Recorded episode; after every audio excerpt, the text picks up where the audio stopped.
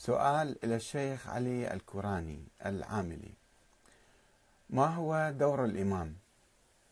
قيادة الأمة أم إدارة الكون؟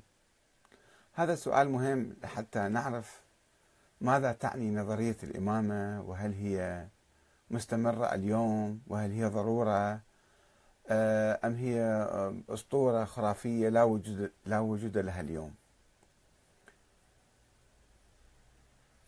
لا حاجة لمواصلة الحوارات الطائفية العقيمة.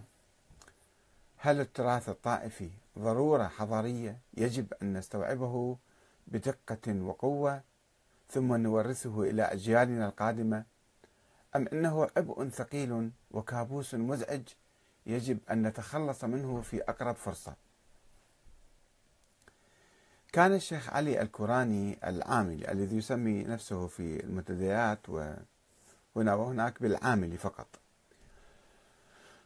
كان أول شخص يلبي ندائي الأول الذي وجهته سنة 1992 لعدد من المراجع والمفكرين والمثقفين الشيعة للحوار حول موضوع وجود الإمام الثاني عشر، بعد أن أكملت دراستي حول هذا الموضوع،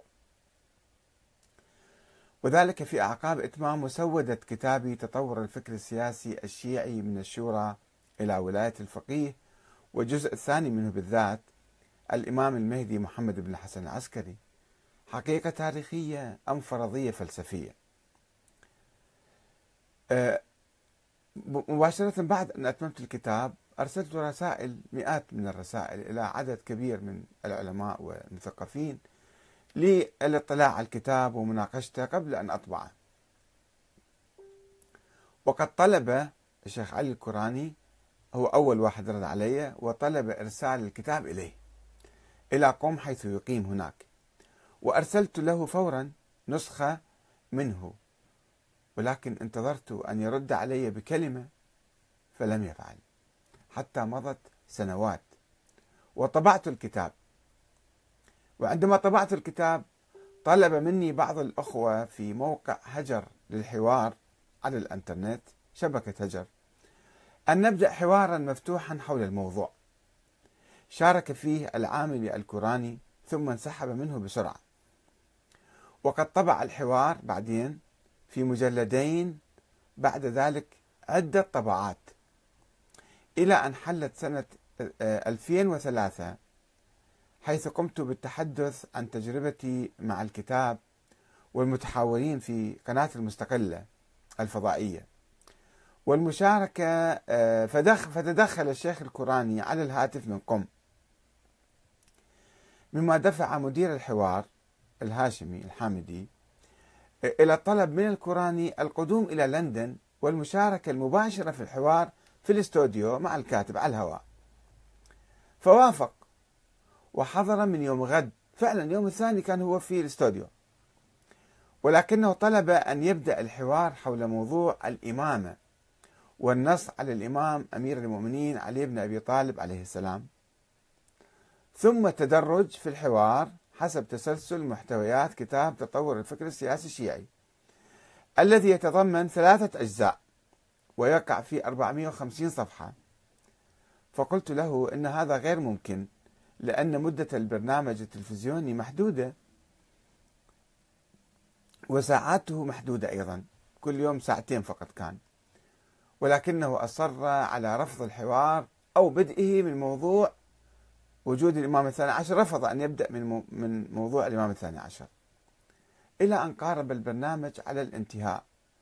يعني هو البرنامج استمر 2 أسبوع، وهو إجا بعد 4-5 أيام، فحوالي 10 أيام يعني استمر في الحوار معانا، أو اللا حوار بالأحرى. عندما قرب من الانتهاء في الأيام الأخيرة، فطلبت منه في إحدى الليالي أن يأخذ وقتي كاملا ويعرض ما لديه من أدلة وبراهين ينتظرها الجمهور، وكان الجمهور مشدود في الحقيقة ذيك الأيام قبيل الغزو الأمريكي للعراق، وكان في مثير يعني أثار اهتمام كثير من الناس. فقلت لأني راح اليوم ما أتكلم أبدا، أخذ الوقت كله أنت وتكلم وأثبت للناس موضوع وجود الإمام الثاني عشر. وأعده أنني لن أتكلم في تلك الليلة. فرفض ذلك أيضا، مع ذلك رفض، قال لا ما أتكلم.